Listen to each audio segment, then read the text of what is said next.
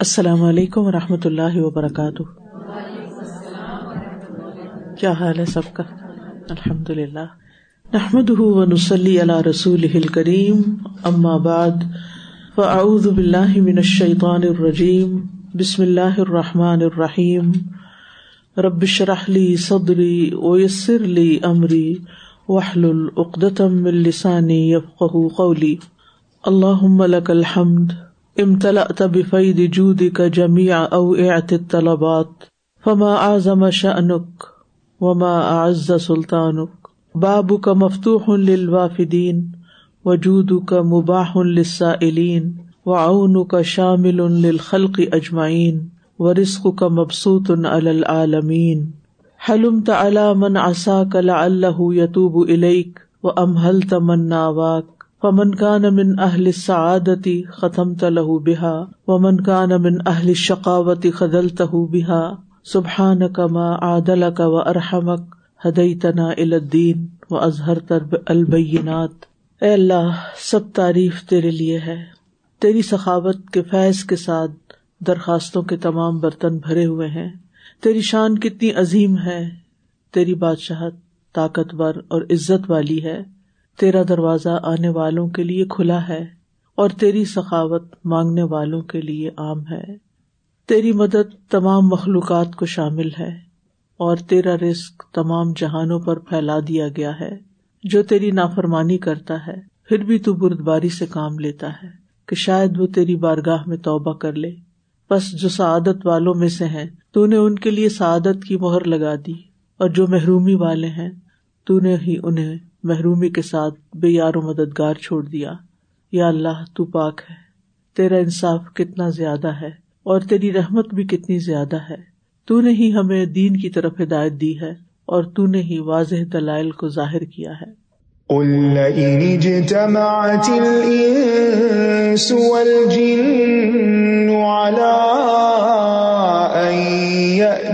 بمثل هذا القرآن لا يأتون بمثله ولو كان بعضهم لبعض ظهيرا۔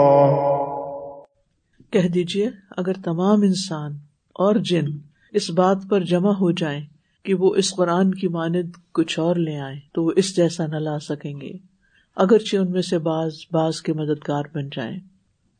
ہم پڑھ رہے ہیں کتاب قرآن کریم اور اس کے چند مباحث۔ کل کے سبق میں ہم نے پڑھا کہ قرآن کریم نے نہ صرف یہ کہ اربوں پر بلکہ غیر اربوں پر بھی بہت مؤثر اثرات ڈالے یعنی اپنا اثر چھوڑا۔ قرآن کے اولین مخاطب ان پڑھ ارب تھے، پھر بھی قرآن نے ان پر گہرا اثر چھوڑا اور انہیں مہذب انسان بنا دیا۔ قرآن مجید ایک آسان کتاب ہے۔ اگر اس سے مسلسل تعلق قائم کیا جائے تو ہر مرتبے کا انسان، ہر درجے کا انسان ہدایت پا سکتا ہے۔ پھر ہم نے تلاوت قرآن کے بارے میں پڑھا کہ تلاوت قرآن ہر ذکر سے زیادہ بلند ہے اور عربی میں تلاوت کا معنی دو طرح سے کیا گیا ہے۔ وہ کیا ہے؟ ایک ہے قرآد کرنا اور ایک ہے اس کے پیچھے چلنا یعنی اس کی پیروی کرنا۔ تلاوت قرآن کا ثواب بھی ہے خا ترجمہ نہ بھی سمجھ میں آئے۔ اور افضل قرآد کون سی ہے؟ نماز میں قرآد یس اور قرآد کے بغیر نماز ہوتی بھی نہیں، خاص طور پر سورت الفاتحہ۔ تلاوت کے آداب و حقوق بھی ہم نے پڑھے۔ کیا؟ کہ نیت خالص ہونی چاہیے، نیت درست ہونی چاہیے۔ تلاوت سے پہلے مسواک کرنا چاہیے، منہ صاف ہونا چاہیے، دل کو حاضر رکھنا چاہیے۔ تعوض اور تسمیہ پڑھنا چاہیے، ابتدا میں۔ تجوید اور ترتیل سے پڑھنا چاہیے۔ قرآن کی تلاوت ہو رہی ہو تو کیا کرنا چاہیے؟ خاموش رہنا چاہیے، غور سے سننا چاہیے۔ پھر یہ ہم نے پڑھا کہ گھروں میں قرآن پڑھنے اور پڑھانے کا اہتمام کرنا چاہیے۔ اپنے نیبرہڈ کے بچے بچیوں کو قرآن کی تعلیم سے روشناس کرنا چاہیے۔ اسی طرح قرآن فنڈ قائم کر کے بے روزگار حفاظ کو خادم قرآن بنانا چاہیے۔ یعنی ایسے قرآن پڑھانے والوں کو جو مختلف لیولس پر پڑھا رہے ہوں ان کی سیلریز وغیرہ کا اہتمام کرنا، انتظام کرنا۔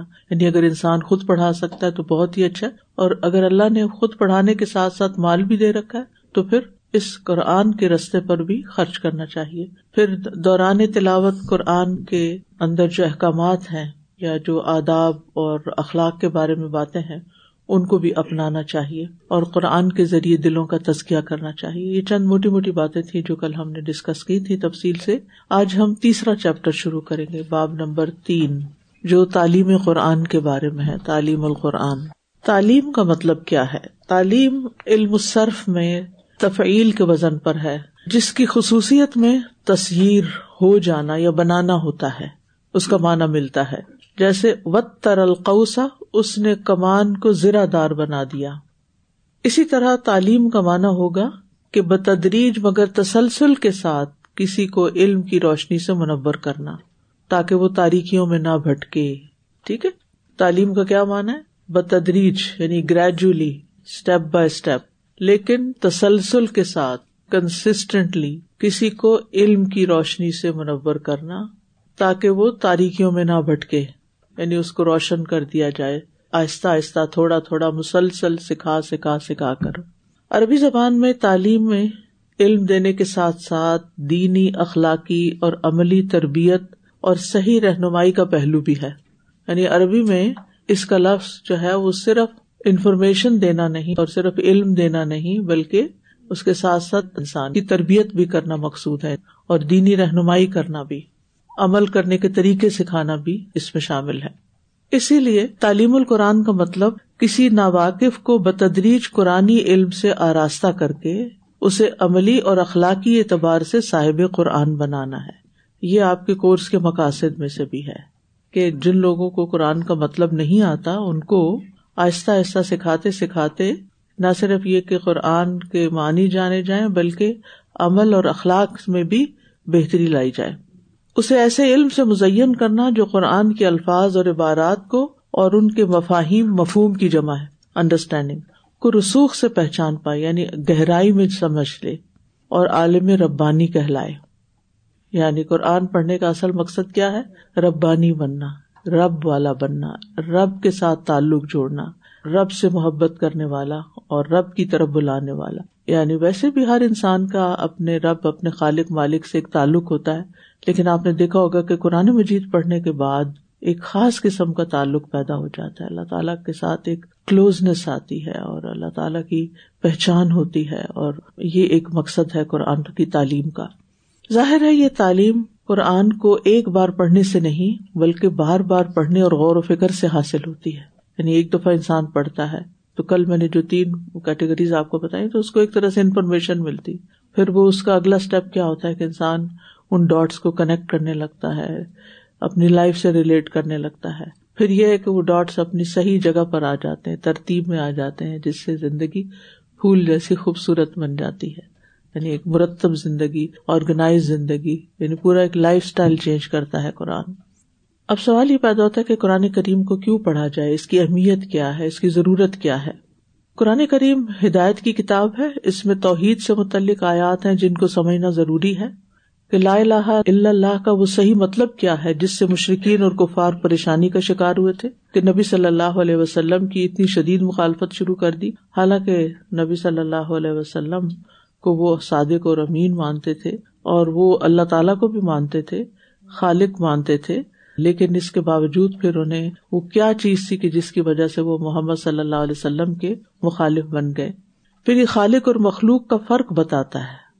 اور یہ کہ معبود کسے کہتے ہیں اور مندون اللہ ہی کیا ہوتا ہے، کون ہوتا ہے؟ یعنی معبود کون ہے اور اس کے علاوہ باقی کون ہے؟ معبود تو خالق ہے اور باقی سب مخلوق ہے یہی بہت بڑا فرق ہے۔ کل ایسے ہی میں سوچ رہی تھی کہ اللہ تعالیٰ کتنا بڑا ہے، کتنا بڑا ہے، کتنا بڑا اور میں کتنی چھوٹی ہوں چھوٹی ہوں، چھوٹی چھوٹی۔ پھر بھی اللہ تعالیٰ اتنا مہربان ہے کہ ہم جیسے حقیر یعنی ہماری اصل کیا ہے نا؟ کتنے حقیر ہیں ہم۔ اور ویسے بھی اگر دیکھا جائے، ہر لحاظ سے یعنی کسی بھی لحاظ سے، اپنی ساخت کے لحاظ سے، اپنی عقل کے لحاظ سے، اپنے علم کے لحاظ سے، مال کے اعتبار سے یعنی جو بھی اللہ نے نعمتیں دی ہیں، ان سب کے اعتبار سے ہماری کیا حیثیت ہے اس کائنات میں؟ کچھ بھی نہیں۔ لیکن اگر ہم اللہ کو مانتے ہیں، اس پر ایمان لاتے ہیں، اور اس کو واقعی ایک مانتے ہیں، اور اس کے آگے جھکتے ہیں، اور اس کی اطاعت کرتے ہیں، اور اس کو راضی کر لیتے ہیں، تو وہ انسان کو کہاں سے کہاں پہنچا دیتا ہے؟ دعا اور عبادت یا عابد و معبود کسے کہتے ہیں اور ان میں کیا باریک فرق ہے؟ یعنی دعا کیا ہے؟ عبادت کیا ہے؟ عابد کون ہوتا ہے؟ معبود کون ہوتا ہے؟ یہ ساری ٹرمز ہمیں کہاں سے پتہ چلتی ہیں؟ قرآن سے پتہ چلتی ہیں۔ ذکر اللہ کیا ہے؟ اللہ حسمت کون ہے؟ رب اور الہ ہونے کا کیا مطلب ہے؟ اللہ تعالی کے اسماء و صفات کی کیا حقیقت ہے؟ اس کے مثل یا ایسی با اختیار ہستی کیا کوئی ہے؟ پھر قرآن مجید ہمیں ایمانیات کی تعلیم بھی دیتا ہے۔ ایمان کیا صرف یقین کا نام ہے یا اس کے علاوہ اس کا کچھ اور معنی بھی ہے؟ پھر ایمان بالغیب کی وضاحت بھی قرآن سے پتہ چلتی ہے۔ رسالت کی تعلیم بھی۔ ایمان بال رسالت میں رسول اور نبی کا اور رسول اور غیر نبی کا فرق اور حیثیت کیا ہے؟ رسالت، امامت اور ولایت میں کیا فرق ہے؟ پھر آخرت کے بارے میں ہمیں تعلیم دیتا ہے۔ موت و حیات، قبر، عذاب قبر۔ عالم ارواہ عالم دنیا، عالم برزخ کے بعد یوم القیامہ وغیرہ کی وضاحت جیسی اہم تعلیم اس میں ہے۔ پھر شرعی احکام کی تعلیم بھی اس قرآن میں موجود ہے۔ اور ان احکام کے مقاصد کیا ہیں؟ کیا یہ احکام صرف عمل سے تعلق رکھتے ہیں یا عقائد اور اخلاق اور آداب وغیرہ سے بھی؟ پھر یہ ہے کہ اس کو سمجھنے کے لیے زبان کی معرفت بھی ضروری ہے اور اس کے ساتھ ساتھ ذہنی اور عقلی استعداد بھی ضروری ہے۔ ابن خلدون اپنے مقدمے میں لکھتے ہیں، عرب محض اہل زبان ہونے کی بنا پر قرآن کے اجمال و تفصیل سے آگاہ ہو جاتے تھے۔ تفصیل کہتے ہیں ڈیٹیل کو اور اجمال اس کا اپوزٹ ہوتا ہے۔ اور اس کے معنی اور مفہوم کی طے تک پہنچ جاتے تھے۔ مگر کیا یہ درست ہے؟ حالانکہ حقیقت یہ ہے کہ کسی بھی زبان میں لکھی ہوئی علمی تعلیف محض اس زبان کے جاننے سے نہیں سمجھی جا سکتی۔ بلکہ اس تعلیف کو سمجھنے اور پڑھنے کے لیے زبان کی معرفت کے ساتھ ساتھ ذہنی اور عقلی استعداد کی بھی ضرورت ہوتی ہے۔ اس لیے اس علم کے مکلف وہی ہیں جن کے اندر استعداد ہے یعنی جو کیپیبل ہیں، جن کے اندر ابلٹی ہے۔ پھر یہ ہے کہ اس کے لیے لغت کے خاص جو مفہوم ہوتے ہیں یا خاص معنی ہوتے ہیں، لفظی معنوں سے ہٹ کر، ان کو بھی جاننا بہت ضروری ہوتا ہے۔ جیسے اہل علم صحابہ میں سے بعض صحابہ قرآن مجید کے بعض کلمات کے مفہوم اور ادراک سے عاجز رہے۔ حالانکہ وہ اہل زبان تھے۔ مثلاً، ابن کیا معنی رکھتا ہے؟ سیدنا عمر نے لا علمی کا اعتراف کیا یعنی ان کو اس لفظ کا معنی نہیں معلوم۔ جیسے ہم مثلاً اردو یا انگریزی جانتے تو کیا ساری ڈکشنری ہمیں رٹی ہوئی ہے کہ اس کا ہر لفظ سمجھے نہیں نہیں جانتے۔ تو اسی طرح قرآن مجید کے بھی بہت سے الفاظ ایسے تھے کہ جن کو صحابہ فرسٹ ہینڈ نالج کے طور پر نہیں جانتے تھے۔ اور اس چیز کا مجھے پرسنلی بھی اتفاق ہوا۔ میرے ذہن میں بھی یہی خیال تھا کہ یہ عرب لوگ تو ان کی تو زبان عربی ہے، تو یہ تو پڑھتے عربی میڈیم میں ہے اور یہ تو سب جانتے ہیں، تو ان کے لیے کیا قرآن مشکل ہے؟ تو جب میں پی ایچ ڈی کر رہی تھی تو اس وقت گلاسکو میں ایک سینٹر تھا مسلم سینٹر اس میں ہر طرح کے اسٹوڈینٹس جمع ہوتے تھے مسلم اسٹوڈینٹس کے لیے وہ سینٹر بنا ہوا تھا۔ تو ہر ویکینڈ پہ ہم لوگ وہاں پر جاتے تھے۔ اور کبھی کوئی اسکالر آتے کبھی لیکن یہ کہ اور کچھ نہیں تو ہم اسٹوڈینٹس کے اپنا میل ملاقات، کھانا پینا اور چھوٹے چھوٹے حلقات وغیرہ بھی ہوتے تھے۔ تو اس میں جب میں نے دیکھا کہ عرب خواتین ہیں لیکن قرآن نہیں سمجھتی، تو مجھے بڑی حیرت ہوئی نا۔ تو میں نے کہا کہ یہ ایسے ہی ہے کہ جیسے علامہ اقبال کی پوئٹری جو ہے، اگر کوئی کہے کہ یہ آپ اردو جانتے ہیں تو مجھے پڑھا دیں، تو ہر کوئی نہیں پڑھا سکتا۔ اس کو سمجھنے کے لیے بہرحال ایک قابلیت چاہیے ہوتی ہے۔ اور وہ پیدا کرنا مشکل نہیں ہے۔ مطلب یہی ہے کہ انسان علم حاصل کرے، سیکھے۔ تو میرا کہنے کا مطلب یہ ہے کہ قرآن مجید کی تعلیم دینا کیوں ضروری ہے؟ بہت سے لوگ اس پر آپ پر بھی اعتراض کرتے ہوں گے کہ آپ کیا پڑھنے جاتے ہیں؟ یہ تو آپ کوئی بھی ٹرانسلیشن لے لیں اور خود سے سمجھ لیں۔ تو بات یہ ہے کہ صرف لینگویج کا جان لینا ایون اگر آپ عربی زبان میں ماسٹرز بھی کر لیں تو کافی نہیں ہے۔ بہت سے لوگ کہتے ہیں کہ ہم عربی سیکھ رہے تاکہ ہم قرآن کو سمجھیں۔ تو میں ہمیشہ کہتی ہوں تو آپ قرآن ہی کو کیوں نہ سیکھے ڈائریکٹ اسی کو سیکھے وہیں سے عربی آ جائے گی۔ بجائے اس کے لمبا روٹ لے کے اس پر آئے اور پھر بھی آپ سیکھ بھی لیں جتنی چاہے گرامر لیکن جب قرآن پہ آئیں گے تو اس کا تو اپنا ہی مزاج ہے، جو آپ کو اسی طرح پھر سمجھنا پڑے گا۔ تو بہرحال کہنے کا مطلب یہ کہ تعلیم قرآن کے لیے صرف زبان کافی نہیں ہے، بلکہ یعنی ذہنی استعداد اور علمی استعداد استعداد کا مطلب قابلیت، تیاری ضروری ہے۔ اسی طرح مثلاً، او یا خزم اللہ تخوف تخوف کا کیا مانا ہے؟ برسر ممبر صحابہ کرام سے سیدنا عمر رضی اللہ عنہ نے اس کا سوال کیا تھا۔ تو ایک حزلی نے کھڑے ہو کر جواب دیا کہ اس کا مانا تنقص ہے۔ تنقص کا مانا ہوتا ہے، اتنی کمی کرنا کہ خوف آنے لگے۔ یعنی کسی چیز میں کمی کرنا اور اتنی کمی کر دینا کہ انسان ڈرنے لگے۔ اور دلیل میں یہ شعر پڑا، جیسے آپ کے مثلاً جسم میں وٹامن ڈی کی کمی ہو جاتی ہے یا کچھ ہیموگلوبن کم ہو جاتا ہے تو بعض اوقات اتنا ڈینجرس لیول پہ پہنچ جاتا ہے کہ خوف آنے لگے۔ تو یہ تخوف کا مانا ہے، تنقص۔ اور دلیل میں یہ شعر بھی پڑھا عربی کا، تخوف الرحل منها تامکا قردا کما تخوف عودا نبعت السفن۔ اس کی پالان سکڑ کر ایسے کم پڑ گئی یعنی پالان ہوتی ہے، وہ پالکی جو اونٹ کے اوپر رکھی جاتی ہے نا۔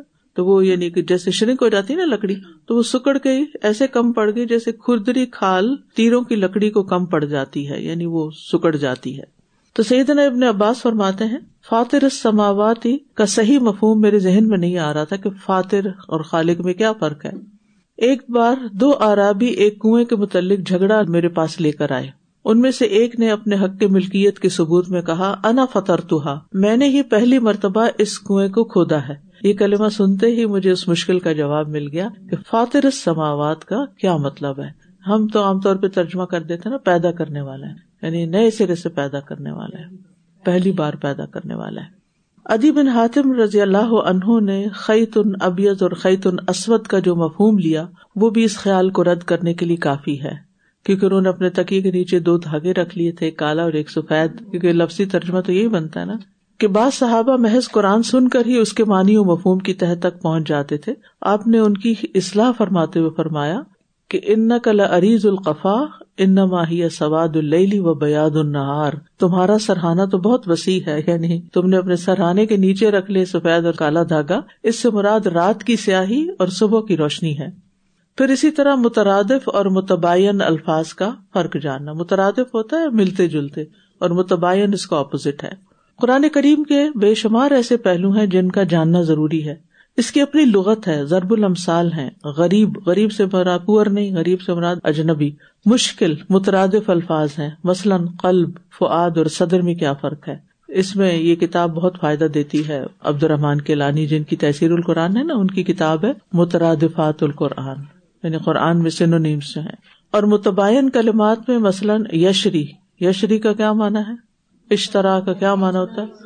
خریدنا اور بیچنا۔ تو یہ متباین ہے ایک دوسرے کے اپوزٹ ہے المولا، مولا کا کیا مانا ہوتا ہے؟ مولانا، مددگار اور ہمارا آقا۔ مولانا نہیں کہتے اردو میں بھی۔ مولانا صاحب، تو وہ ہمارے آقا، ہمارے سردار، ہمارے لیڈر کے معنوں میں ہوتا اور مولا ابن ناف مولا ابن عمر کا کیا مطلب ہے؟ غلام۔ ٹھیک ہے نا؟ تو یہ کیا ہے آپس میں؟ لفظ ایک ہے لیکن دو متباین مانے ہیں۔ اسی طرح زن زن کا کیا من ہوتا ہے؟ گمان۔ اور یقین بھی، انا اگر بعد میں زعما کا بھی یہ دونوں ہی مانے ہیں۔ گمان بھی اور یقین بھی۔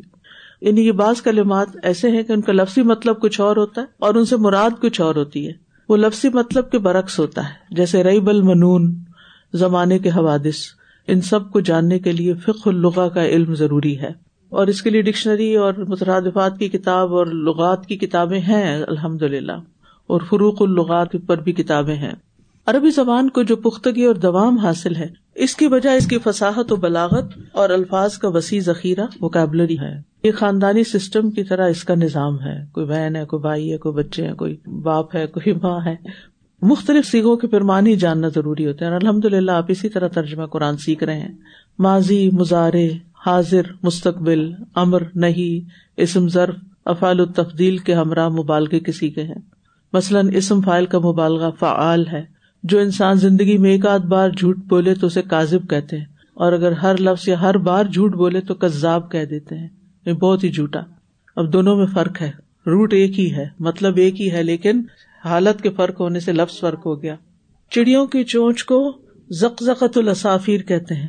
اس لیے کہ اس کے حروف میں زقزقہ ہوتا ہے، جو اصا کے بالکل مناسب ہے، جو فیل سنائی ہے۔ فیل سنائی کیا ہوتا ہے؟ جس میں دو حرف ایک جیسے دو دفعہ ریپیٹ ہوتے اثنین دو کو کہتے ہیں نا، اس سے سنائی آگے۔ جس میں مداف یا تکرار کا معنی ملتا ہے، جیسے اللہ یو اسو رات بتدریج آتی ہے اور بتدریج چلی جاتی ہے۔ یعنی اسٹیپ تھوڑا تھوڑا کر کے اندھیرا آتا ہے اور پھر اسی طرح ختم ہوتا ہے۔ کتنی اللہ کی قدرت، کتنی مہربانی ہے اس میں۔ اگر ایک دم لائٹ آن اینڈ آف ہو جائے، صبح جب اٹھ کے لائٹ آن کرتے تو آنکھوں پہ کتنی بھاری گزرتی ہے۔ تو اگر آسمانوں پہ بھی ایسا ہی ہوتا تو کتنی مشکل ہوتی۔ تو یہ آس آس اسٹیپ بائی اسٹیپ آئی اور اسٹیپ بائی اسٹیپ گئی۔ اس کی اپنی رموز اور ابریویشن ہیں۔ اس میں مترادفات اور ازداد ہیں یعنی اس لغت میں۔ لسان العرب میں یہ عربی کی ڈکشنری ہے، بہت بڑی۔ اسی ہزار روٹ لیٹر اسی ہزار۔ ہر مادے کے پچاس یا ساٹھ فیل یا اسم ہے یعنی اتنے خاندان ہیں آگے پھر۔ جبکہ آج کل کی رائی زبانوں میں زیادہ زیادہ پچیس ہزار الفاظ ہوتے ہیں۔ اس سے باقی زبان بن رہی ہوتی۔ ان مادوں کے آراب ہیں اور بڑے باریک معنی اپنے اندر پوشیدہ رکھتے ہیں۔ کبھی ایک ہی حرکت معنی کو بدل دیتی ہے۔ جیسے قدمہ یعنی سبا کہ قدم ہی قدیمہ مانا ہزارہ یعنی قدمہ کا مطلب ہے اپنا قدم آگے بڑھایا اور قدیمہ ہزارہ حاضر ہوا اور قدمہ قدیم ہو گیا۔ آپ مصباح لغات لیں نا تو جب آپ اس کو کھولتے ہیں تو یہ فرق آپ کو نظر آتے ہیں۔ ایک ہی روٹ سے قدمہ، قدیمہ قدوما اور تینوں میں معنی کا تھوڑا تھوڑا فرق آ جائے گا۔ تو حروف کے معنی بھی ہوتے ہیں۔ یعنی عربی زبان میں لیٹرس کے معنی بھی ہوتے ہیں۔ اس کے اندر بھی ایک سینس پائی جاتی ہے۔ مثلاً حرف سین جس لفظ میں ہوگا وہ داخلی شے ہوگی، اندرونی چیز ہوگی، جیسے نفس، نفسا، سانس لینا حص یعنی فیل جو ہوتی ہے، انس انس محبت، لمس، ٹچ، ہمس، لا تسما اللہ ہمسا یعنی وہ آواز جو لاؤڈ نہیں ہوتی، منہ کے اندر ہی اندر ہوتی ہے وس وسا یہ بھی کہاں ہوتا ہے؟ دل میں۔ سر، راز۔ اسرار جسے۔ تو یہ سین سے جو لفظ بنے، تو اب آپ یہ اس طرح غور بھی کیجیے مختلف اور لفظ جب قرآن آج پڑھیں گے نا ان شاء اللہ تلاوت کریں گے۔ تو اس میں اس طرح کے لفظ ڈھونڈیے جس لفظ میں غین ہو، وہ نظر سے دور شے کا معنی دیتا ہے۔ جیسے غائب، غش، غیبت، غلا۔ غلا مہنگائی کو کہتے ہیں۔ جس کلمہ میں راہ ہو، اس میں پے در پے اور تکرار فیل کے معنی ہوں گے۔ یعنی تکرار ہوگی ریپیٹیشن ہوگی۔ جیسے جرا کھینچا، مرا، گزرا، کرا، حملہ کیا، فرا، دوڑ گیا۔ جس کلمہ میں کاف ہو، وہ ایک دوسرے کو مارنے یا مزاحمت کرنے کے معنی میں ہوں گے۔ جیسے ترقا دروازے کو ترق، بجایا، ٹھک ٹھک ٹھک۔ بس سما و تارک تارک کون سا اسٹار ہے؟ ناکنگ اسٹار ہے۔ بسقا جیسے تھوک پھینکنا۔ لسکا چمٹنا۔ غرقا غرق ہونا۔ یہ محاسن دیگر بدلتی زبانوں میں کہاں ہے؟ اور زبانوں میں تو یہ نہیں، اردو میں، انگلش میں کسی زبان میں چیز نہیں ملے گی آپ کو۔ اسی طرح فا سے جو یہاں نہیں لکھا ہوا، لیکن ویسے ہی آپ کو ہنٹ دے رہی ہوں۔ فا سے جو لفظ ہوتے ہیں، ان میں کھلنے کا مانا الگ ہونے، جیسے فرق، جدا ہونے کا۔ فصل فصل بھی ایک سے دوسرے کو۔ فلق، فطر، فسق۔ پھر اسی طرح اپنے مدعا کو مختصر اور جامع انداز میں بیان کرنا اس کا شیوا ہے۔ اس میں نرمی اور شدت اور شعور و جذبات سے مکمل وابستگی کا عنصر غالب ہے۔ دوسری زبانوں میں ایسا قطن نہیں۔ یعنی عربی زبان میں ایک تو اختصار بھی پایا جاتا ہے، وسیع ہونے کے باوجود مختصر یعنی اس میں بریف ہوتی ہے، جامع ہوتی ہے۔ نرمی اور شدت بھی، شعور اور جذبات بھی اس میں اس کا اظہار ہوتا ہے۔ اگر دنیاوی منفاط کے لیے دیگر زبانیں سیکھی جا سکتی تو عربی کیوں نہیں سیکھی جا سکتی؟ اور عربی سے زیادہ قرآن کیوں نہیں سیکھا جا سکتا؟ عربی زبان کی فساحت و برکت، عربی زبان کی برکت ہے کہ وہ دنیا کی معیاری اور دائمی ادبی زبان بن گئی ہے۔ مسلمان بھی بلا رنگ و نسل آپس میں زبان کی برکت اور محبت کی وجہ سے جڑے ہوئے ہیں۔ سب ایک ہی نماز پڑھتے ہیں، ایک ہی قرآن پڑھتے ہیں۔ اسپین میں عربی زبان کے رواج نے یورپین زبانوں کو بے شمار عربی الفاظ بخشے۔ جو آج بھی ان زبانوں میں بخوبی جانے جا سکتے ہیں، جیسے ارد اور ارتھ، اسی طرح اور لفظ بھی ہیں۔ باقاعدہ اس پہ کتابیں لکھی۔ وہ جو مدینہ بکس ہیں، ان کے جو رائٹر ہیں، وہ آئے تھے ایک دفعہ الہدا میں، یہیں پر انہوں نے لیکچر دیا تھا۔ تو انہوں نے ایک ایسی کتاب کے بارے میں بتایا تھا، شاید انہیں کی کلیکشن ہے، کہ یورپین زبانوں میں کون سے لفظ ایسے ہیں جو عربی سے نکلے ہوئے ہیں۔ پھر اس کتاب کا علم اور عمل روح میں رچ بس جانا۔ اسلاف امت اس فرض کو جانتے اور نبھاتے تھے۔ وہ قرآن کریم کے الفاظ اور معنی سیکھتے سکھاتے تھے۔ یہی ذریعہ تھا جس سے وہ اللہ تعالیٰ کی مراد سمجھ سکتے تھے۔ اس لیے یہ کتاب ان کی روح اور خون میں رچ بس گئی تھی۔ مشہور تابی ابو عبد الرحمان السلمی کہتے ہیں، اور ان کے بارے میں نے آپ کو بتایا گا کہ انہوں نے زید بن ثابت رضی اللہ عنہ سے قرآن پاک پڑھا تھا اور کئی بار پڑھا تھا۔ ہمیں سید عثمان غنی اور عبداللہ بن مسعد وغیرہ رضی اللہ عنہم نے بتایا۔ کن کو بتایا؟ ابو الرحمان السلمی کو، جن سے ہم نے قرآن پڑھنا سیکھا۔ کیا کہتے تھے یہ صحابی؟ حضرت عثمان، حضرت عبداللہ بن مسعود۔ جب تک ہم رسول اکرم صلی اللہ علیہ وسلم سے دس آیات کی تلاوت کرنا اور ان پر عمل کرنا نہ سیکھ لیتے، ہم آگے نہیں بڑھتے تھے۔ وہ کہا کرتے تھے، ہم نے قرآن پڑھنا سیکھا، اس کا صحیح ادراک کیا اور اس پر عمل کیسے کرنا ہے وہ بھی جانا۔ یعنی پڑھنا بھی سیکھا، سمجھا بھی اور عمل بھی کرنا سیکھا۔ اور ہونا بھی یہی چاہیے کہ جہاں کہیں تعلیم القرآن ہو رہا ہو، تو وہاں صرف پڑھنا کافی نہیں، بلکہ سمجھنا اور پھر عمل کرنا بھی آنا چاہیے۔ عمل کے طریقے بھی ساتھ ساتھ بتانے چاہیے۔ صحابہ مصروفیات کے باوجود قرآن کی تعلیم حاصل کرتے تھے۔ صحابہ تاجر بھی تھے، مزدور بھی تھے، کسان بھی تھے بڑھئی بھی، دانشور بھی تھے، مدبر بھی، دیہاتی بھی تھے اور شہری بھی تھے۔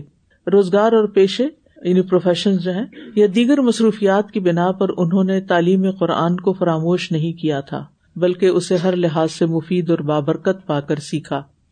قرآن ایک زندہ کتاب ہے اور سب کے لیے ہے۔ ہمیں بھی آج ایسا ہی کرنے کی ضرورت ہے، یہ قرآن سبھی کے لیے اترا تھا، اور ہر ایک کے لیے تھا، اور اسے ہر دل میں اتارنے کا کہا گیا تھا۔ اور اس لیے اسے کسی کی پراپرٹی نہیں کہا گیا۔ یعنی یہ کسی کی ملکیت نہیں ہے کہ یہ اربوں کا ہے یا مسلمانوں کا ہے۔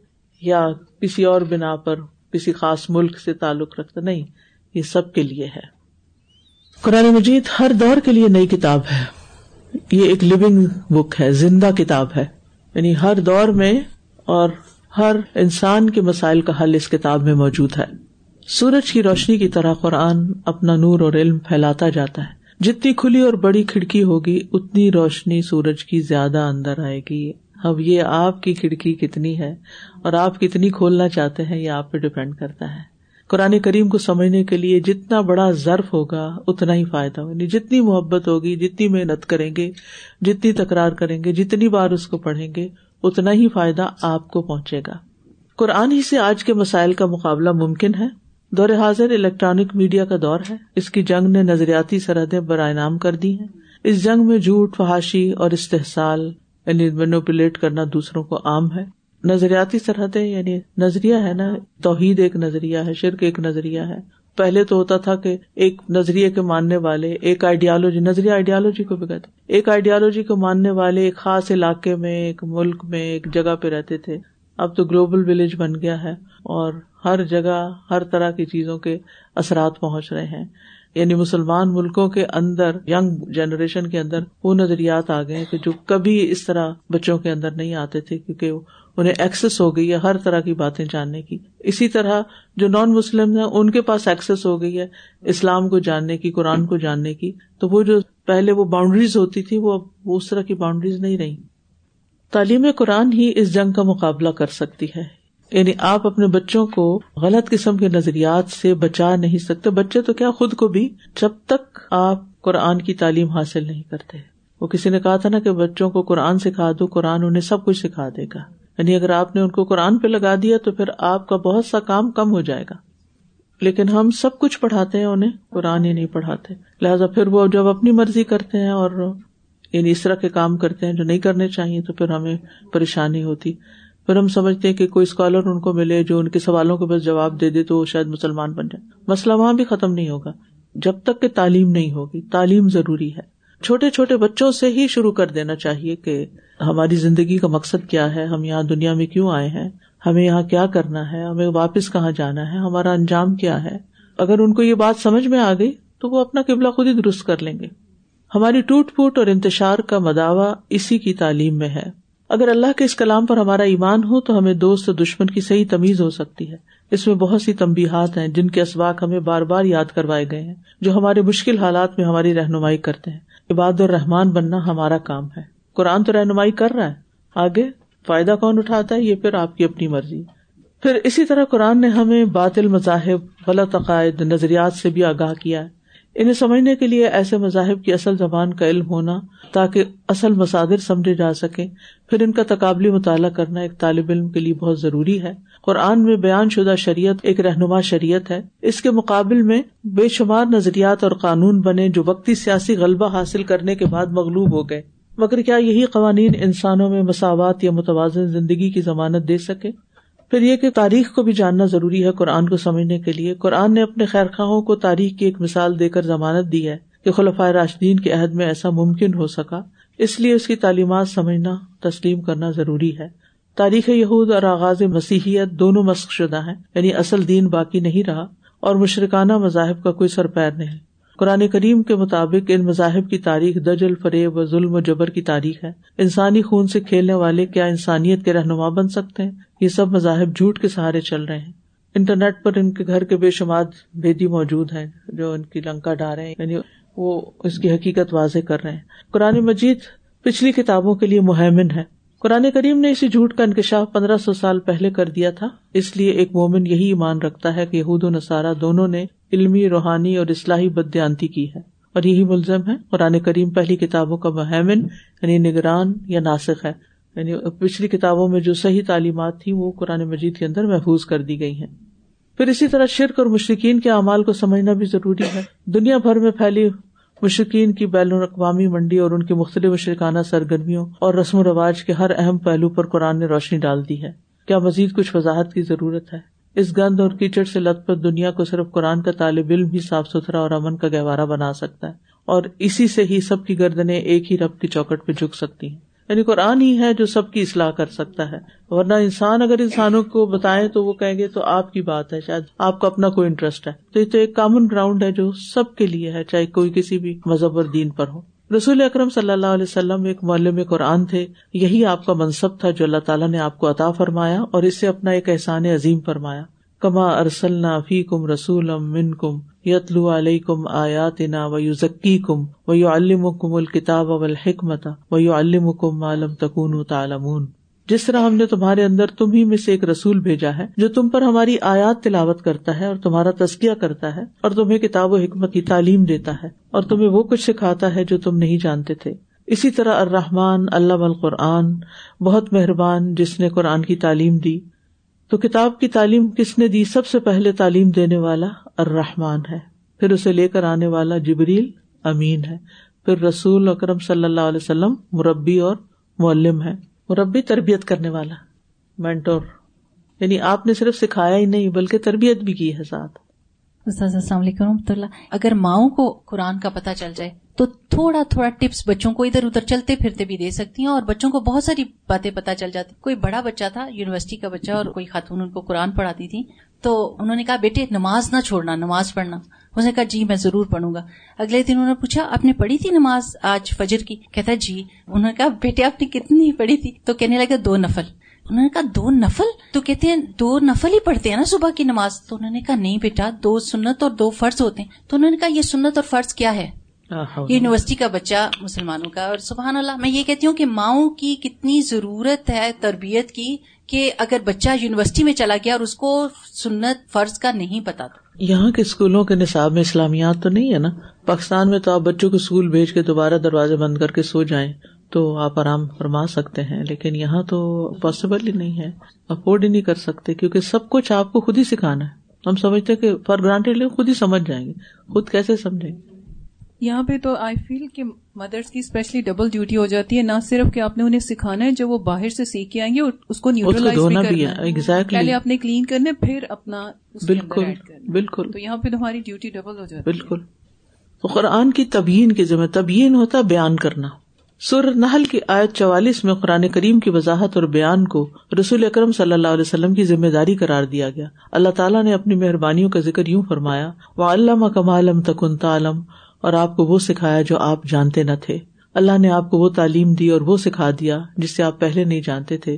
اور آپ کو اس کی تعلیم جبریل امین نے دی، جن کے بارے میں اللہ تعالیٰ نے فرمایا اللہ مح شدید القوا اسے بہت زبردست قوت والے فرشتے جبریل نے سکھایا ہے۔ پھر نبی صلی اللہ علیہ وسلم جو تھے، وہ ابراہیم علیہ السلام کی دعا بھی تھے۔ اسی منصب کی دعا سیدنا ابراہیم علیہ السلام نے کی تھی۔ آپ خود فرمایا کرتے تھے انداوت ابراہیم و بشرا عیسب نے مریم علیہ السلام میں ابراہیم علیہ السلام کی دعا اور عیسیٰ ابن مریم علیہ السلام کی بشارت ہوں۔ یعنی یہ جو آئے تھا نا، ربنا وب فیم رسول منہم۔ اس کی طرف یہاں اشارہ کیا جا رہا ہے۔ اس کی دعا کس نے کی تھی؟ ابراہیم علیہ السلام۔ نبی کریم قرآن کی تلاوت بھی سکھاتے تھے اور مانی بھی سکھاتے تھے۔ آپ نے ایک طرف پورے قرآن مجید کی تلاوت صاحب کرام کے سامنے کی، تو دوسری طرف ان کے سامنے قرآن مجید کے مطالب اور معنی بھی بیان کیے۔ چنانچہ تعلیم قرآن ہی کے دوران آپ نے عقیم السلاد کا معنی اور مفہوم واضح کیا اور حج البید کی تفاصیل بیان کی۔ اسی تعلیم نے آت زکوٰۃ کا معنی متعین کیا۔ متعین کرنے کا مطلب کیا یعنی فکس کیا اسپیسیفائی کیا۔ اور اسی نے رمضان کے روزوں کی اہمیت کو اجاگر کیا۔ روز مرہ کی زندگی اور معاملات میں آپ صلی اللہ علیہ وسلم چلتے پھرتے معلم تھے۔ چلتے پھرتے معلم تھے۔ یہ جو ابھی بات کر رہی تھی نا، کہ مائیں اگر سیکھتی ہوں تو چلتے پھرتے وہ چھوٹی چھوٹی باتیں سکھا سکتی ہیں۔ یعنی باقاعدہ بھی آپ سکھائیں گے، لیکن چھوٹے چھوٹے سوالوں کے جواب اور عمل کی باتیں اور تزکیا کے معاملات، یہ سب ساتھ ساتھ سکھائے جا سکتے ہیں۔ کیونکہ آپ کا ہر عمل خواہ وہ گھر کی چار دیواری میں ہوتا یا گھر سے باہر، قرآن کریم کی تعلیم کے عین مطابق تھا۔ نبی صلی اللہ علیہ وسلم نے ہر شعبے سے متعلق تعلیم دی تھی۔ آپ ایک کامیاب معلم تھے۔ کیا عجب تعلیمات تھی عبادات، اخلاقیات، معاملات، معاشرت، تجارت غزبات دعوت دین، کوئی شعبہ ایسا نہیں جس میں آپ نے رہنما اصول نہ دیے ہوں۔ حدیث کی کتب میں محدثین کے بنائے ہوئے عنوانات بھی اس کا ثبوت ہے پھر بہترین معلم کو بہترین شاگرد بھی ملے۔ صحابہ کرام کے لیے یہ تعلیم بتدریج ان کا اڑنا بچھونا بن گئی۔ دار ارقم ہو، یہ مکہ میں تھا، ٹھیک ہے؟ یا اصحاب صفا یہ کہاں تھے؟ مدینہ میں۔ ہر نیا آنے والا حلقہ رسول میں بیٹھتا یعنی جو مسلمان ہوتا جاتا، وہ آ کے بیٹھتا جاتا اور تعلیم حاصل کرتا جاتا۔ قرآن مجید کی عبارت کو، اس کے معنی اور مفہوم کو قرآد سمیت سیکھتا، پھر واپس جا کر دوسروں کو سکھاتا۔ ابتدائی دور میں تعلیم قرآن کے لیے خباب بن العرت اور مصب بن عمیر رضی اللہ عنہما اس کی مثال ہیں۔ ہر دور کے عصری تقاضوں کو پورا کرنے والی تعلیم ہے۔ عصری تقاضے کا مطلب ہوتا ہے اس وقت کے اثر کہتے ہیں نا، زمانے کو، اس ٹائم کا یعنی ٹائم پیریڈ۔ تقاضے مطلب نیڈس ڈیمانڈس یہ تعلیم بہت سادہ اور اس دور کے حالات کے عین مطابق تھی۔ اس تعلیم میں قرآن مجید کی تلاوت غیر معمولی اہمیت کی حامل تھی، جسے نہ صرف مسلمان بلکہ غیر مسلم بھی سن کر متاثر ہوئے بغیر نہیں رہتے تھے۔ اس لیے لوگ قرآن کی آیات اور الفاظ کو سنتے جاتے اور اس کے معنی اور مفہوم کو دل و دماغ میں اتارتے جاتے۔ صحابہ اس کے معنی سمجھتے تھے، وہ متشابہات میں نہ پڑھتے تھے۔ علم الہی جو اللہ نے آپ کو بخشا ہوتا، اس کی روشنی میں آپ صحابہ کو تعلیم دیتے تھے۔ رسم و رواج کے بوجھ اور معاشرے کا بگاڑ دور کرنے والی تعلیم ہے یہ۔ آپ صلی اللہ علیہ وسلم کے سامنے مشرقین کا محاذ ہے، رسم و رواج کے بوجھ ہے اخلاق کی کمی ہے۔ ان رسم و رواج میں کیا تھا؟ جیسے خواتین کا جائیداد میں کوئی حصہ نہیں، نکاح میں اپنی کوئی سے نہیں، اور شادیوں کی کوئی لمٹ نہیں۔ بہت ساری ایسی رسمیں تھی تو یہ یعنی قرآن نے آ کر ان سب کی اصلاح کی۔ اخلاق کی کمی ہے۔ زندگی کے ہر شعبے میں بگاڑ پیدا ہو چکا ہے۔ بیمار دل، بیمار سوچے عام ہے عبادات ہیں کہ خرافات یعنی ان کے طور طریقے جو تھے یعنی خانہ کعبہ کے طباف کے اور بتوں کی عبادت اور چڑھاوے چڑھانا اور یہ سب کیا تھا؟ خرافات۔ انسانی تہذیب ہے کہ درندگی یعنی یہ کوئی سیولاشن تو نہیں ہے، اس میں تو آپ دیکھیے کہ بعض اوقات وہ بچوں تک کو قربان کر دیتے، خوبصورت ینگ لڑکیوں کو قربان کر دیتے، اور بھی بہت سی ایسی چیزیں تھی یہ سب ماحول تھا جس کی تہ میں کئی اور الجھنے تھی رہنما رہزن تھے ابا پوش سے آپوش تھے۔ قبائیں اپنے ہرس و آس کی گواہ تھی یعنی جو لوگ مذہبی لیڈرشپ کے رول پر بھی تھے، وہ بھی محض ایک کاروبار چمکا رہے تھے۔ اور مذہب اپنی خرافات سمیت غیر محترم تھا یعنی لوگ اس کو کوئی ویلو نہیں دیتے تھے۔ معلم قرآن بطور ہادی۔ معلم قرآن ہادی بن کر اٹھے یعنی ہدایت دینے والے، رہنمائی کرنے والے۔ خیر کی دعوت دی، امر مل معروف اور نہیں انل منکر حکمت و حسن واز سے شروع کیا۔ اپنی ذات کی بجائے کلام رب کو نمایاں کیا۔ اس کے فہم پر زور دیا، انہیں سمارا اور عمل عقیدہ کو درست کیا۔ یوں خیر کے چاہنے والے ارد گرد اکٹھا ہوتے گئے اور پھر ان کی صلاحیتوں کو استعمال کیا، انہیں ذمہ داری دی اور بھرپور دی جنہوں نے اس کا حق بھی ادا کیا۔ یعنی انہوں نے آ کر سیکھا اور سکھایا اور جو کام ان کے ذمے لگایا گیا، انہوں نے اس کو پوری امانت داری سے نبھایا۔ یہی تھا مولم قرآن کا کردار اور ذمہ داری جس نے ایک متحرک ادارے کی صورت میں رات دن کر کے تیئیس سال کے عرصے میں امت کو وہ افراد دیے جو شاید کوئی معلم تیار کر سکے۔ یعنی امت کو اتنے بہترین افراد جو حضرت ابو بکر اور حضرت عمر اور حضرت عثمان غنی اور حضرت علی رضی اللہ عنہ، یہ سب اور اس کے علاوہ بھی بے شمار لوگ۔ پھر یہ جو تعلیم آپ دیتے تھے، یہ سب کو سمجھ آنے والی سیدھی سادی تعلیم تھی۔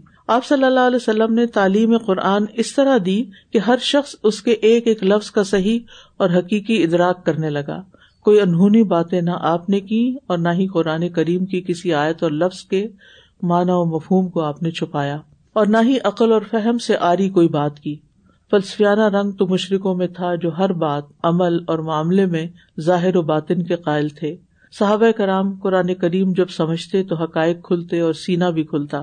اور رب کی عظمت کے آگے ہر شخص جھکنے پر مجبور ہوتا، سب سے آس لگانے والا صرف ایک اللہ کا ہو جاتا۔ یہی وہ تعلیم تھی جو صحابہ نے رسول صلی اللہ علیہ وسلم کو بھی دی تھی۔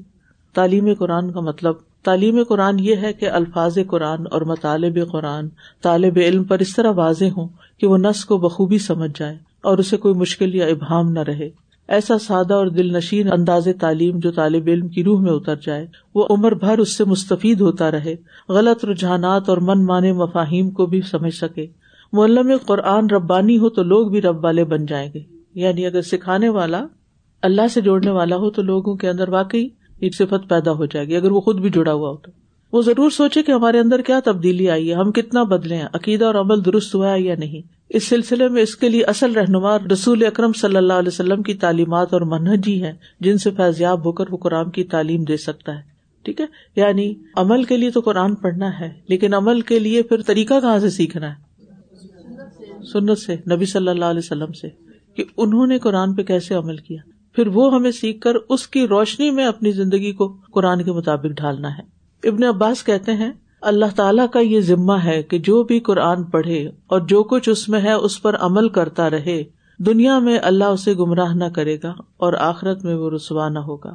پھر انہوں نے یہ آیات تلاوت فرمائی پھر اگر تمہارے پاس میری طرف سے ہدایت آ جائے، تو جس نے اس کی پیروی کی، نہ وہ گمراہ ہوگا اور نہ بد بختی اس کے قریب پھٹکے گی۔ اور جو میرے اس ذکر یعنی قرآن سے اعراض کرے گا، تو یقیناً ہم اس کی معیشت یعنی دنیا کی زندگی تنگ کر دیں گے۔ اور روز قیامت ہم اسے اندھا اٹھائیں گے۔ وہ کہے گا، مولا، تو نے مجھے اندھا کیوں اٹھایا؟ جبکہ میں تو دنیا میں بینا تھا یعنی دیکھنے والا تھا۔ اللہ تعالیٰ فرمائے گا، اسی طرح ہماری آیات تمہارے پاس آئی تھی تو تو انہیں بھلا بیٹھا، اور اسی طرح آج تو بھلایا جائے گا۔ یہ بھولنا محض سننے سے ہوتا ہے، مگر بار بار پڑھنے اور سیکھنے سے بھولا سبق یاد آ جاتا ہے۔ یعنی قرآن کو ایک دفعہ پڑھ کے بس چھوڑ نہیں دینا چاہیے، بلکہ بار بار پڑھنا چاہیے تاکہ بھول نہ جائے کبھی۔ یعنی یہ صرف حافظوں کے لیے نہیں ہے، سبھی کے لیے ہے۔ اسی لیے زندگی کے ہر دن میں قرآن پڑھنا ہوتا ہے اور نماز کا حصہ بنا کر اللہ نے اور بھی ہم پہ رحم کیا ہے کہ کوئی دن پھر ایسا نہیں ہوتا کہ جس میں انسان قرآن کے کسی حصے سے تعلق قائم نہ کرے۔ پھر یہ ہے کہ جو سمجھدار لوگ ہیں اور کیپیبل ہیں، انہیں چاہیے کہ دوسروں کو بھی اس کی تعلیم دیں۔ یہ ایک تسلیم شدہ حقیقت ہے کہ تمام انسان یکساں قابلیت کے حامل نہیں ہوتے۔ یہی وجہ ہے کہ کسی بات یا کلام کو سمجھنا چند لوگوں کے لیے تو آسان ہوتا ہے، مگر بہت سو کے لیے مشکل۔ اس لیے دانا اور عقل مند نیز اچھی شخصیت والے لوگ اسے سیکھ کر عام انسانوں کو اس کی تعلیم دے۔ آپ نے فرمایا خیر حکم منتا علام القرآن و علامہ تم میں بہترین انسان وہ ہے جو قرآن سیکھتا اور سکھاتا ہے۔ سیکھنے والے یعنی طالب علم کو آپ صلی اللہ علیہ وسلم نے اپنے بیان میں پہلے رکھا اور معلم کو بعد میں۔ کیوں؟ اس لیے کہ وہ سیکھ کر خیر پا چکا ہے اور اب وہ اپنے مقام پر دوسروں کو لانے کا ذریعہ بننا چاہتا ہے۔ اور طالب علم کی فضیلت پر تو اور بھی بہت سی احادیث ہیں۔ وجہ یہی ہے کہ سیکھنے والے بھی کم ملتے ہیں۔ انہیں بھی وقت اور کام کی قربانی دینا پڑتی ہے۔ لہٰذا جو بھی اپنے شوق اور جذبے کو تسلسل دے کہ میں نے قرآن سیکھنا ہے، اس کے لیے جو ہو سکا میں کرنے کو تیار ہوں تو وہ معلم کے پاس پڑھنے جائے اور اللہ کی نظر میں بہترین انسان بنے۔ قرآن کی طبیعت سے کیا مراد ہے؟ قرآن مجید کی تعلیم، کتابت، حفظ اور مفہوم کی وضاحت کے ذریعے سے ہونا ہی تبیین ہے۔ یعنی مفہوم کی وضاحت کرنا۔ قرآن مجید کی تعلیم، کتابت یعنی لکھ کے، حفظ کر کے مفہوم کی وضاحت کے ذریعے ہوتی ہے۔ تبیین اسی کو کہتے ہیں جو اللہ تعالیٰ سے کیا ہوا عہد ہے۔ وہ خز اللہ میساق الدین ات الکتاب لتبین لناسی ولا تک تم نہ ہو اور جب اللہ نے اہل کتاب سے پختہ عہد دیا کہ تم ضرور اسے سب لوگوں کے لیے بیان کرو گے اور تم اسے چھپاؤ گے نہیں۔ اسی طرح یہ ارشاد بھی فرمایا، افلا تدبرون القرآن ام اللہ قلوب نقوال کیا بھلا وہ قرآن میں غور و فکر نہیں کرتے یا ان کے دلوں پہ تالے پڑ گئے ہیں؟ اور فرمایا، کتاب ننز علیہ کا مبارک لیت دبرو آیاتی ہی ولیت الباب یہ بہت بابرکت کتاب ہے جسے ہم نے آپ کی طرف اتارا ہے تاکہ وہ اس کی آیات میں غور و فکر کرے اور تاکہ عقل والے نصیحت حاصل کریں۔ پھر یہ ہے کہ عمل پر مبنی غور و فکر کرنا چاہیے۔ عمل سے خالی غور و فکر کسی کام کا نہیں ہے۔ یہی دلوں پر تالے پڑنا ہے۔ یعنی جو بھی آج پڑھے، اس کے روشنی میں، اس کے آئینے میں یہ دیکھے کہ یہ میری زندگی سے کس طرح ریلیٹ کرتی ہے؟ اور میں اس کی روشنی میں اپنا طرز عمل کیا رکھوں؟ اپنی سوچ کیسے درست رکھوں؟ اپنی زبان کیسے درست کروں؟ اپنے عمل کو کیسے درست کروں؟ یعنی قرآن مجید سے یہ سب کچھ لینا چاہیے۔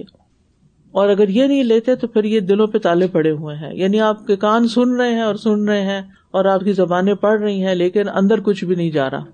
اسے سمجھ کر ہی بھلائی مل سکتی ہے۔ ورنہ تو محرومی ہے، کیونکہ انجان چیزوں سے محبت گہری نہیں ہوتی۔ یہ جملہ جو ہے، سمجھ آئے انجان چیزوں سے گہری محبت نہیں ہوتی۔ انجان کا مطلب ہوتا ہے جس کو آپ جانتے نہیں۔ انجان ان نون یا۔ تو آپ نیوٹرل ہی ہوں گے، نہ آپ اس کو اچھا کہیں گے، نہ برا۔ ہاں؟ تو قرآن کو اگر آپ جانتے ہی نہیں، تو آپ کس محبت کا دعویٰ کرتے ہیں؟ اللہ تعالیٰ کو ہم جانتے پہچانتے ہی نہیں، تو کس محبت کا دعویٰ کرتے ہیں؟ وہ محبت بھی پھر ادھوری ہوتی ہے۔ وہ خشیت بھی نہیں آتی پھر۔ پھر یہ کہ قرآن کی تعلیمات ہر طرح کے تفرقے اور بگاڑ سے پاک ہیں۔ سیاسی یا مذہبی کتابیں وقتی جوش تو پیدا کر دیتی ہیں، مگر روح اور بدن کا حصہ نہیں بنتی۔ اس لیے قرآن پاک کو اپنی جز وقتی سیاست یا مخصوص رجحانات کا ہدف بھی نہیں بنانا چاہیے۔ یعنی اس میں سے سیاست نہیں نکالنی چاہیے اور اپنے اپنے جو آپ کی انکلینیشن ہے کسی لیڈر یا کسی پارٹی کی طرف، تو اس کے لیے آپ قرآن کو استعمال کرنا شروع کر دیں۔ تو ایسے کام بھی نہیں کرنے چاہیے۔ بلکہ اسے ہر شخص کی ضرورت سمجھ کر عام کرنا چاہیے۔ کیونکہ اس میں اصلاحی پیغام ہے، بگاڑ، تفریق اور کھینچا تانی نہیں۔ یعنی اس کا درس نہیں دیتی یہ کتاب کہ آپس میں لڑائیاں کریں اور جھگڑے اور فساد کریں اور توڑ پھوڑ کریں۔ پھر قرآن کی تفسیر قرآن فہمی کا ایک ذریعہ ہے۔ یعنی قرآن کو سمجھنا ہو تو تفسیر کا علم چاہیے۔ قرآن کریم کا ہر لفظ اور آیت تعلیم کا متقاضی ہے۔ لہٰذا طوالت تفسیر کی بجائے متن فہمی پر اگر توجہ کرے متن فہمی یعنی ٹیکسٹ جو ہے، اس کو سمجھنے کی کوشش کرے الفاظ کے معنی کو جانے ان کسی کو جانے اگر ایسا کرے تو کلیل وقت میں یہ تعلیم سینے میں اتار کر مسلمان کو روحانی خوشی پہنچا سکتی ہے۔ خیر الکلام اللہ و اللہ پر عمل کریں تو اس کی تعلیم لوگوں کے لیے مشکل نہیں بلکہ آسان ہو جائے گی، ورنہ قرآن کریم سے جہالت بدستور رہے گی۔ یعنی اگر آپ ٹیکسٹ نہیں سمجھتے، تو پھر آپ جتنے مرضی درس سن لیں قرآن کے، پھر آپ اس کو پرسنل لیول پر نہیں لے رہے یعنی آپ خود آپ کی کوئی انڈرسٹینڈنگ نہیں۔ اور یہ اپنی انڈرسٹینڈنگ ہونا بڑا ضروری ہے، اور صحیح انڈرسٹینڈنگ یعنی منمانی انڈرسٹینڈنگ قرآن فہمی کی ہر کوشش فرض درجے کی ہے۔ چنانچہ تعلیم قرآن کے لیے ہر وہ کوشش کرنا فرض ہوگی جس سے قرآن فہمی آسان ہو جائے۔ حفظ و تجوید کے مناہج کے ساتھ جدید ترین وسائل کو اختیار کرنا اور طلبا کے لیے مہیا کرنا ضروری ہے۔ آڈیو، ویڈیو سسٹم کارڈ کتب جیسے تمام وسائل قرآن کی تعلیم کے لیے استعمال میں لانا دور حاضر کی اشد ضرورت ہے۔ جزاکم اللہ خیران و دعوانا ان الحمد للہ رب العالمین. سبحانک اللہم و بحمدک. اشہد اللہ الہ الا انت. استغفرک و اتوب الیک. السلام علیکم و رحمۃ اللہ وبرکاتہ. یا ایوہ الناس قد جاءکم من ربكم وأنزلنا إليكم نورا مبينا فأما الذين آمنوا بالله واعتصموا به فسيدخلهم في رحمة منه وفضل ويهديهم إليه صراطا مستقيما